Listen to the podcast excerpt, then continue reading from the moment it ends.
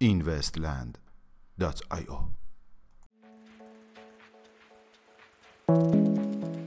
سلام. با این وستیلی یک شنبه نهم تیر ماه 1398 در خدمت شما هستیم. پیشنهاد استیو فوربز به مارک زاکربرگ. استیو فوربز رئیس و سردبیر مجله فوربز اخیرا طی نامه‌ای به مارک زاکربرگ علاوه بر تحسین نوآوری رمزرز لیبرا و امکان جایگزین شدن آن با دلار آمریکا به وی پیشنهاد کرد تا این رمزرز را با پشتوانه طلا انتشار دهد.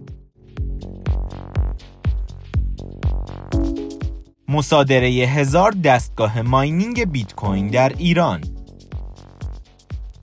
به گزارش بی بی سی نیوز مقامات جمهوری اسلامی ایران اخیرا هزار دستگاه ماینینگ بیت کوین را از دو کارخانه از کار افتاده مصادره نمودند. ارائه رمزرز جدیدی توسط یک بانک در سوئیس بر اساس یک انتشار مطبوعاتی بانک سوئیسی دوکاسکوپی در حال ارائه استیبل کوین خود بر بستر بلاکچین اتریوم می باشد.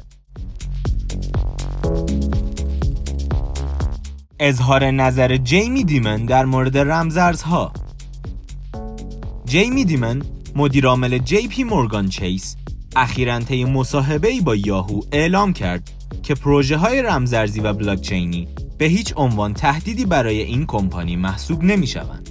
به گفته وی ما 6 تریلیون دلار را در سراسر جهان به صورت روزانه و به صورت امن و ارزان جابجا می کنیم. علاوه بر این سیستم های بانکی هم همکنون با استفاده از فناوری P2P پروژه‌ی Zelle تمام ویژگی های سیستم های رمزارزی را پوشش می دهند. عدم دسترسی کریگ رایت به بیت کوین های درخواست شده به گزارش بلومبرگ کریگ رایت محقق کامپیوتری استرالیایی که خود را ساتوشی ناکاماتو نامیده است طی دادگاه اخیرش در نهایت عدم دسترسی خود را به لیست تراکنش های بیت کوین های اولیه در سال 2010 اعلام کرد. میانگین قیمت 24 ساعته بیت کوین 11937 دلار میانگین قیمت 24 ساعته اتریوم 311 دلار و 99 سنت و مارکت کپ کلی رمزارزها به حدود 333 میلیارد دلار رسید که نسبت به روز گذشته 2 میلیارد دلار افزایش یافته است.